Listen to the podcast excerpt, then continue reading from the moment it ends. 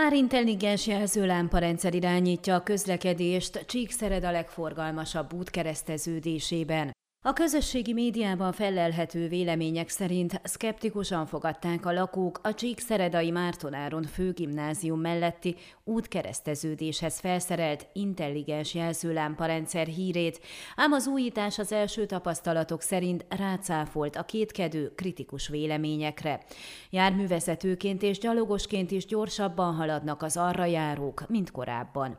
Péntektől vasárnapig tartott a régi, nem okos szemaforok cseréje, az új intelligens rendszer vasárnap délután lépett működésbe. A lámpák mellé kamerákat és érzékelőket is szereltek, amelyek számolják a 4 irányból érkező autós forgalmat, és a központi vezérlőegységbe érkező adatok alapján irányítják azt, összehangolva a gyalogosok átkelését is. A déli órákban szerkesztőségünk is teszt alá vetette az új rendszert, minden lehetséges irányból megközelítve az útkereszteződést. Első alkalommal szokatlan volt, hogy az új rendszerben értelemszerűen nincs beépített számláló, így akik megszokták, hogy a piros jelzés alatt mással foglalkoznak, ezután nem tehetik meg, hiszen bármikor válthat a lámpa. Tapasztalataink szerint az esetek többségében mindössze néhány másodpercet kell várni a zöld jelzésre, ez volt jellemző a Nagy Rét utca felől a Márton Áron utca vagy a Szék útja felé, a Márton Áron utcából a Nagy Rét utcába térve, utóbbiból Taplóca fele haladva. Egyedül a Taplóca utcából a Márton Áron utca vagy a Szék útja felé haladva kellett többet, körülbelül 1 percet várakoznunk, de ez függ a szerencsétől is, azaz, hogy mikor érkezünk a kereszteződésbe. Gyalogosként továbbra is lassabban lehet haladni, de így is csökkent a várakozási idő. A nyomógombos átkelő ugyanakkor a rendbontók figyelmét is felkeltette, ott jártunkkor nem mindenki használta rendeltetésszerűen. Volt, hogy úgy nyomták meg a gombot, hogy valójában nem állt szándékukban átkelni az úttesten, majd tovább haladtak.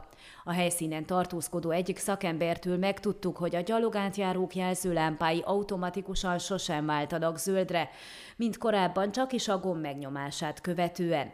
Azt is elárulta, hogy az autós forgalom esetében legkevesebb 5 másodpercig marad a zöld lámpa, akkor is, ha egy jármű halad át.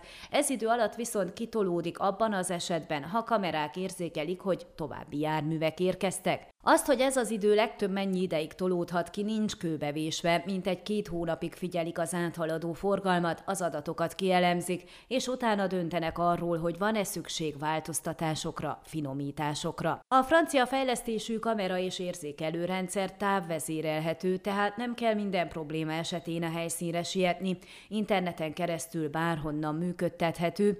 Érdekesség még, hogy más városokban rendszerint eltávolítják a sárga jelzést a hasonló lámpák beüzemelése során, Csíkszeredában úgy döntöttek, megtartják. A lámpák minden nap, hétvégét is beleértve, hajnali 5 és este 11 óra között váltják a színeket, éjszaka sárgán villognak. Ön a SzékelyHon aktuális podcastjét hallgatta. Amennyiben nem akar lemaradni a régió életéről a jövőben sem, akkor iratkozzon fel a csatornára, vagy keresse podcast műsorainkat a székelyhon.ro portálon.